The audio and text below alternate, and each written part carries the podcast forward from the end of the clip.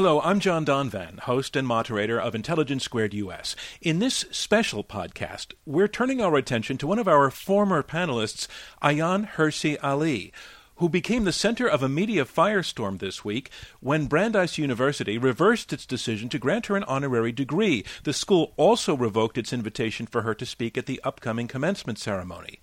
Ali was born in Somalia to a Muslim family, and she is now an activist and writer. She is revered by women's rights advocates, but her outspokenness against Islam offended many in the Brandeis community.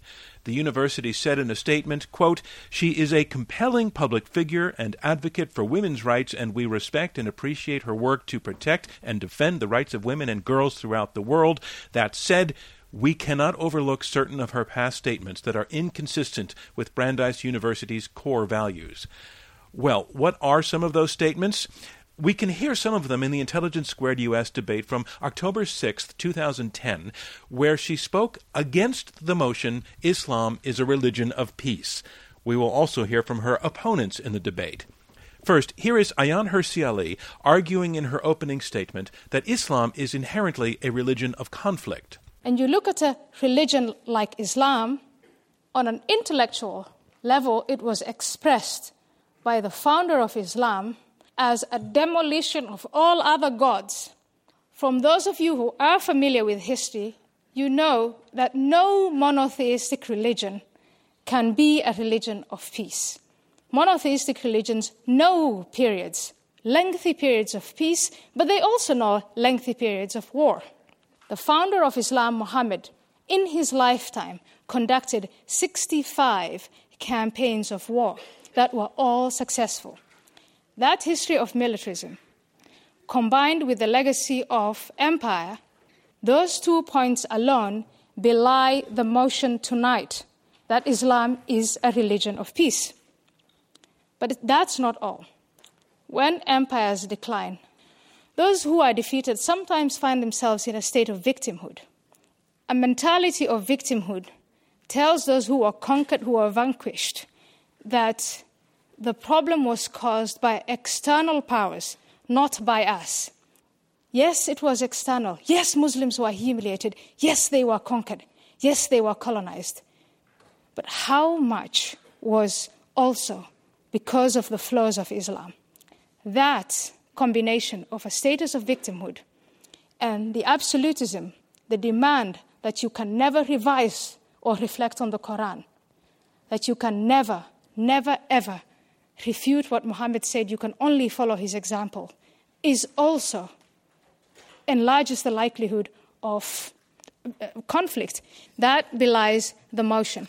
Next, we hear from Maajid Nawaz, who grew up in the UK but had spent some time in an Egyptian prison for his radical Islamist views. In his opening statement, he described how he learned to separate Islam itself from the radical views that he once held.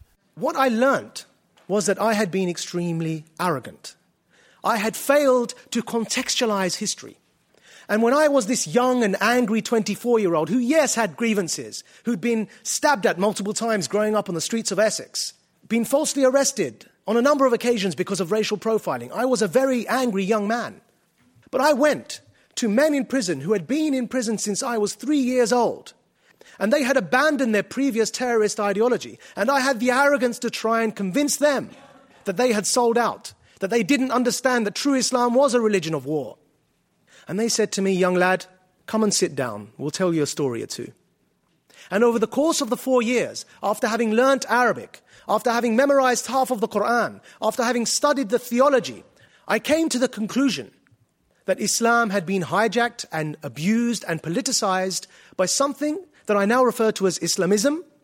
And these former jihadists, among them the assassins of Egypt's former president, Anwar Sadat, who was killed in 1981, they had come to the same conclusions.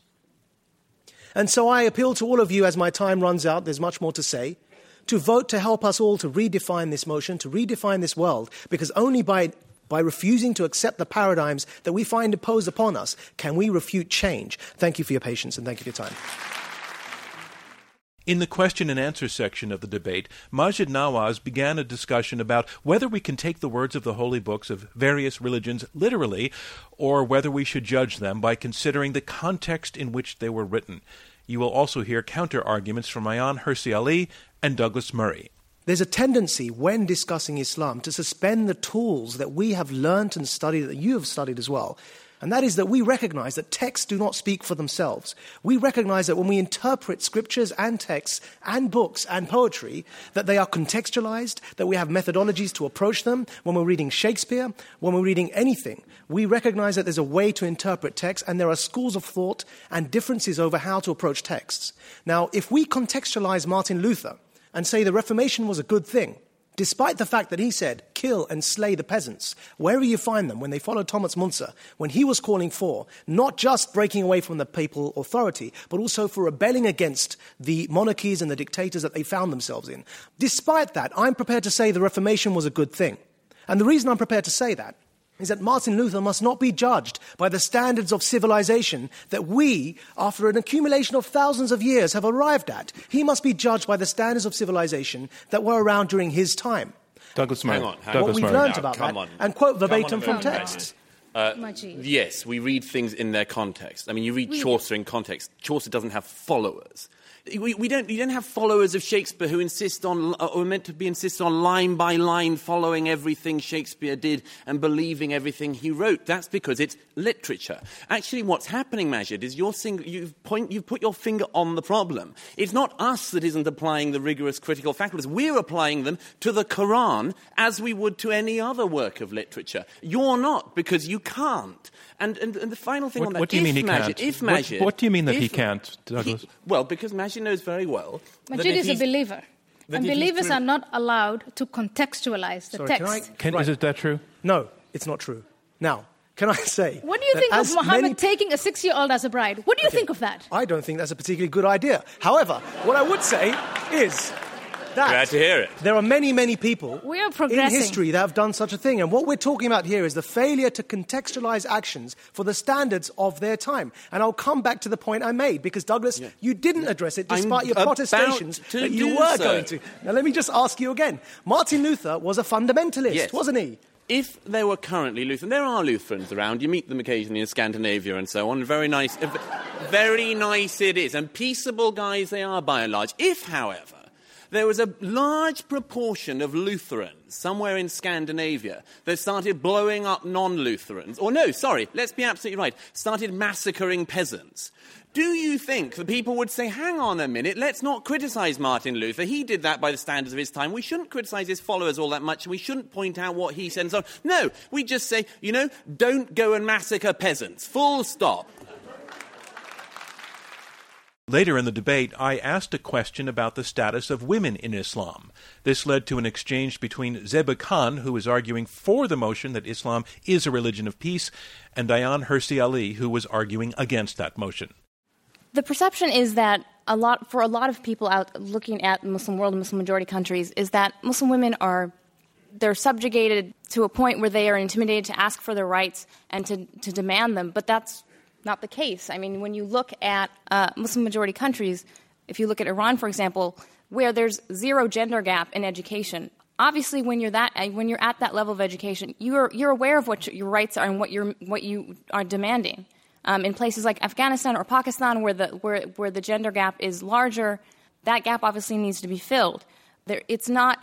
It's it's women that are stepping up and taking the lead on this. Other side response? When I try to define Islam as a religion, religion there is expression. What you find in the Quran is expression after expression, verse after verse, and also in the Hadith that women are subordinate to men, that they have a guardian, they need to have a guardian. Their testimony is worth half of that of men. In, they can only inherit what, half of what their brother inherits. You see honor killings. You see women who are denied education. If you look on a global level, the levels of illiteracy among women in the Middle East is appalling. That's not something that I'm telling you because I'm I misunderstand Islam, but that is report after report. The situation of women in the Middle East in Muslim countries is dire. And Zeba, I think that denying that I, then try to question where does your solidarity lie as a woman who grew up in a free country and as vocal as you are, shouldn't you be more solidar with them? I absolutely am, and as all women should be, and actually all human beings should, to, to demand the rights of equality. In fact, most Muslims want equal rights for their for the women in their societies. And if it goes to just go to the research, go to the polls. When you ask men, should women have equal rights? Majority in the countries surveyed in, in, in the Gallup survey said yes, they should have equal rights, including in Saudi Arabia. Maajid Nawaz also made the argument that suicide bombers do not represent the views of Muslims as a whole. You will hear him here with opposing arguments from Douglas Murray and Ayaan Hirsi Ali. It takes one person to kill all of us here. One person in a suicide bombing.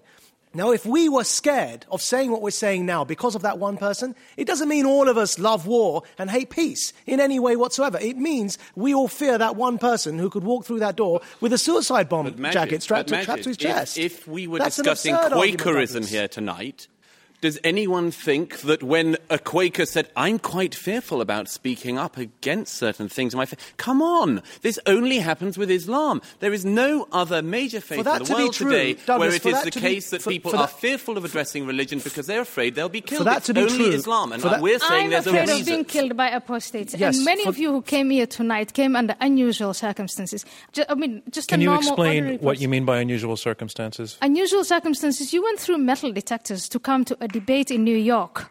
The, per- the people that I am protected against, and you as an audience too, the individual who wants to kill me because I'm an apostate of Islam is inspired, inspired to do that from the scripture of Islam Sure. So I tell you, he's inspired by the very same interpretation of Islam that you have. He's not inspired by Islam. He's inspired by your interpretation of it, that is Bin Laden's interpretation I'm of it, sorry. that is Sayyid Qutb's wait, interpretation wait, wait, of it. And I've got to no, say one last thing. No, no, because I've got to say no. one last thing. I have an Al Qaeda death threat on my head too because I'm saying what I'm saying. And what I'm saying is that, and I've been attacked in Pakistan physically for saying this. What I'm saying is enough to extremism, enough to terrorism. Let's separate Islam from extremism and disempower the minority of extremists who are trying to hijack a good faith.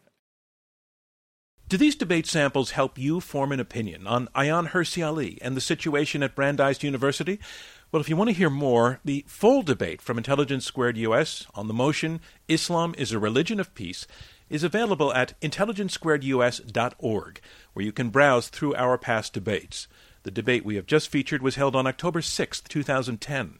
Join us for our next debate on May 7th in New York City, when the motion will be Death is Not Final. You can find tickets on our website, intelligencesquaredus.org. And if you can't make it to the event, you can stream the full video of the debate on our website, or you can download our podcast. And you can cast your vote on all of our debates on our website, intelligencesquaredus.org. Thank you so much for listening, and remember to think twice.